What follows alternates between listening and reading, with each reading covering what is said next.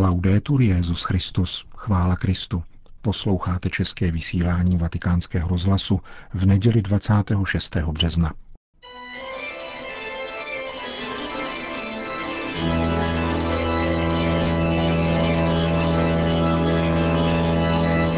V komentáři Církev a svět uslyšíte italskou studii o migraci ve světle sociální nauky církve. Pozorujeme dnešní migraci a máme dojem, že neumíme tento fenomén beze zbytku vysvětlit. Jsou k dispozici data, ale jen nemnozí odborníci se snaží je adekvátně zpracovat a objasnit. A také média s nimi zacházejí povrchně a emotivně. Tento obrovský fenomén, který radikálně mění uspořádání světa i vnitřek našich západních společností, však nedokáží vysvětlit pouhá data. Stále více se ukazuje, že nejde o spontánní fenomén, který byl vyprodukován objektivními situacemi, zapříčiněnými nějakou vyšší mocí, nýbrž je chtěný, ba přímo vnucený. Jako antropologická příčina migrace bývá uváděna nízká porodnost západních společností, které se domnívají, že nedostatek pracovních sil, výměna generací nebo trvalý demografický pokles bude kompenzován nově příchozími, kteří mají větší porodnost. Imigranti, jak známo, však chybějící novorozence nenahradí. Náklady na přijetí jednoho imigranta totiž převyšují ekonomický přínos, který může poskytnout hostitelské zemi. Mezera, která tak má být vyplněna, však nevznikla sama od sebe. Nýbrž byla plánovaná a zamýšlená. Mezinárodní organizace a agentury, vlády a nadace, nejenom ze Spojených států, podněcují už celá desetiletí nechuť vůči rodině a rodičovství, podporují interrupce a antikoncepci a valorizují individualistický a bezdětný životní styl. Pokud tedy někdo tvrdí, že migrace jsou zapříčiněny nutností zaplnit demografický propad západu, pak je třeba si uvědomit, že tento propad byl zamýšlen, a dost možná, že právě za účelem umělého vytvoření potřeby imigrace. Dnešní migrační fenomény jsou strukturovány a organizovány. Existuje mezinárodně řízená kriminální a ilegální síť přepravy, včetně tarifů v závislosti na zvolených destinacích. To přirozeně neodstraňuje nebezpečí ani nebrání tomu, aby migranti cestovali za nelidských podmínek, jež jsou bezohlednými organizacemi nelegálních přepravců ještě zhoršovány. Plyne z toho však, že by proti těmto organizacím mohla zakročit policie, která se o to dosud ani nepokusila. Existence těchto organizací, jejichž beztrestnost se vymyká jakékoliv politické kontrole, dokazuje, že migrace je plánovaný fenomén, který se zakládá sice na reálných, nikoli však náhodných skutečnostech. Budoucí vyhlídkou západních společností je tedy multikulturalita a multireligiozita, která je dnes prezentována jako optimální stav a kulturní obohacení pro všechny. Různost, říká se, je dobro a z růzností mají prospěch všichni. Společnost, která je monokulturní anebo má jedinou převažující kulturu, se považuje za překonanou, dýchavičnou a bigotní. Mezinárodní organizace a centra světových mocností tlačí právě tímto směrem, takže společnosti se mají povinně stát multikulturní a multireligiózní. Migrace má tomuto projektu sloužit. Nikde však není řečeno, že multikulturní společnost bude mírumilovnější, konstruktivnější a lepší. Může být i konfliktnější. A proto by následující etapou mohlo být vytvoření nové konformní kultury a nového občanského náboženství, ke kterému by příslušeli všichni. Zdá se, že jde o kantovský projekt věčného míru, anebo něčeho, co se blíží zednářským agnostickým cílům univerzálního náboženství, jež má odstranit kulturní a náboženské konflikty tím, že sjednotí lidstvo v jediné superkultuře a jediném supernáboženství. Na plnění tohoto neblahého zadání pracovali mnozí od dob Saint-Simona a Comta. Multikulturní společnost by pak byla pouhou přechodnou fází směrem ke společnosti uniformního myšlení, jež by byla řízena mezinárodními organizacemi a světovými mocenskými centry a vnucována národům, které byly předtím zevnitř oslabeny multikulturalismem. Magistérium katolické církve a zejména současné petrovské magistérium bedlivě poukazuje na bratrskou povinnost ve vztahu k těm, kdo se ocitli v nouzi. Je to evangelní ukazatel. Složitost problematiky však vyžaduje také intervence na dalších úrovních, rovněž inspirovaných bratrskou povinností pohostinnosti.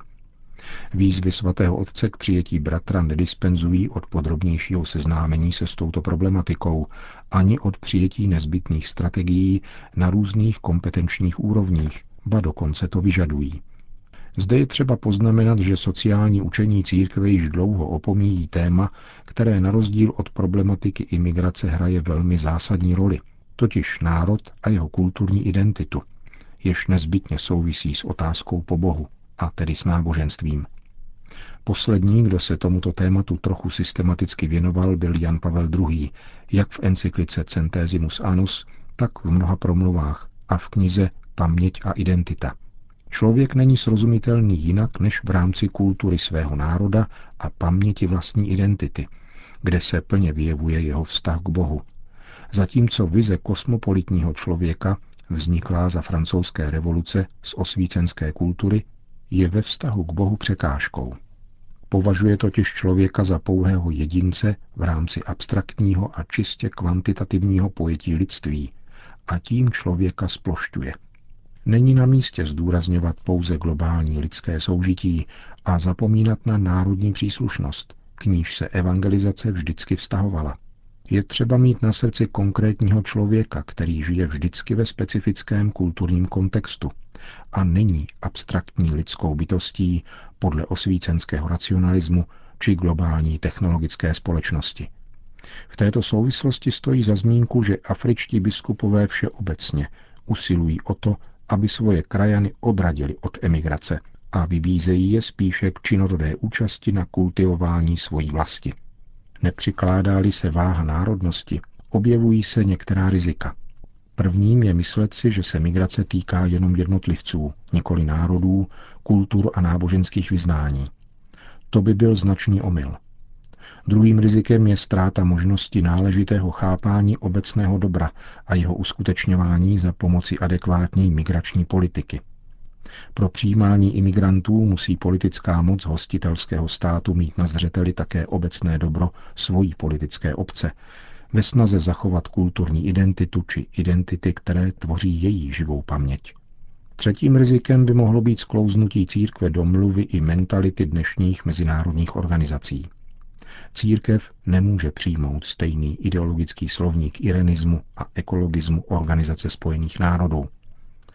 Způsob, kterým se dnes pojednává o migraci, je nepostačující. Tento fenomén je třeba opanovat. K tomu je ovšem zapotřebí poznat jej v jeho realitě.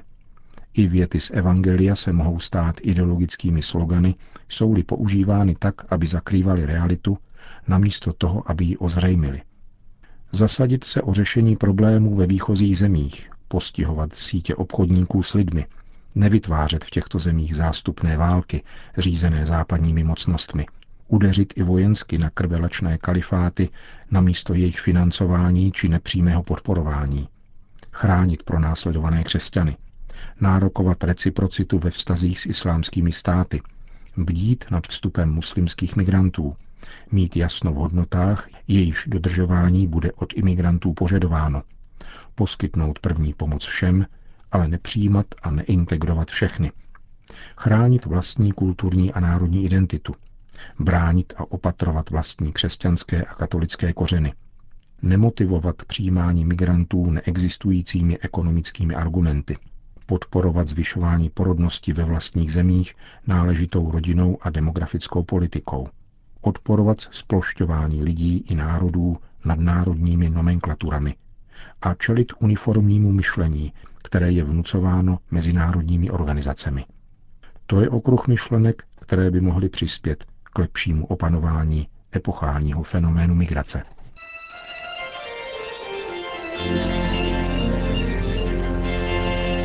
V komentáři Církev a svět jste slyšeli výňatek ze zprávy Mezinárodního observatoria sociální nauky církve nesoucí jméno kardinála Vantuana.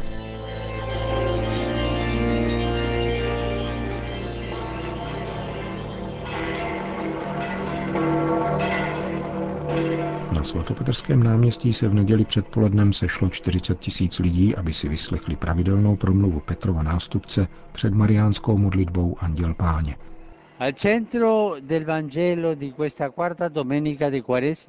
Středem evangelia této čtvrté neděle postní je Ježíš a slepec od narození. Kristus mu vrací zrak a tento zázrak uskutečňuje v jakémsi symbolickém rituálu. Nejprve smísí slinu se zemí, pod třemutím blátem oči a přikáže mu, aby se šel umýt do rybníku Siloe. Onen člověk jde, umýje se a prozře. Byl od narození slepý. Tímto zázrakem se Ježíš zjevuje a zjevuje se nám jako světlo světa. Slepec od narození představuje každého z nás, který jsme stvořeni proto, abychom poznali Boha. Ale v důsledku hříchu jsme slepí a potřebujeme nové světlo. Všichni potřebujeme nové světlo, totiž světlo víry, kterou nám dává Ježíš. Když totiž slepec z evangelia prozřel, otevřel se Kristovu tajemství. Ježíš se jej ptá: věříš v Syna člověka? A kdo je to, pane, abych v něho uvěřil? Odpověděl uzdravený slepec. Viděl jsi ho, je to ten, kdo s tebou mluví. Věřím, pane. A padl před Ježíšem na kolena. Tato epizoda nás přivádí k zamyšlení nad naší vírou, naší vírou v Krista, Božího Syna, a současně nás odkazuje ke křtu, který je první svátostí víry. Je to svátost, která nám umožňuje spatřit světlo světa, znovu zrozením z vody a z Ducha Svatého. Tak jako slepému od narození, jemuž se otevřely oči, když se umyl vodou z rybníka Siloe. Od narození slepý a uzdravený člověk představuje nás. Když nevidíme, že Ježíš je světlem světa, díváme se jinam a raději důvěřujeme světélkům, když tápeme ve tmě.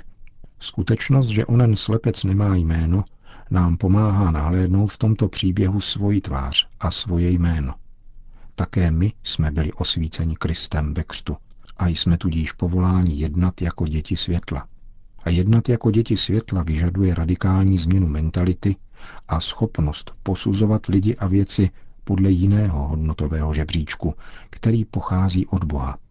Svátost křtu totiž vyžaduje rozhodnutí žít jako děti světla a kráčet ve světle. Kdybych se vás nyní zeptal, věříte, že Ježíš je Syn Boží? Věříte, že může změnit vaše srdce? Věříte, že vám může dát spatřit realitu, jaký vidí on, ne jaký vidíme my? Věříte, že on je světlem a dává nám pravé světlo? Co byste odpověděli? Každý ať si odpoví ve svém srdci.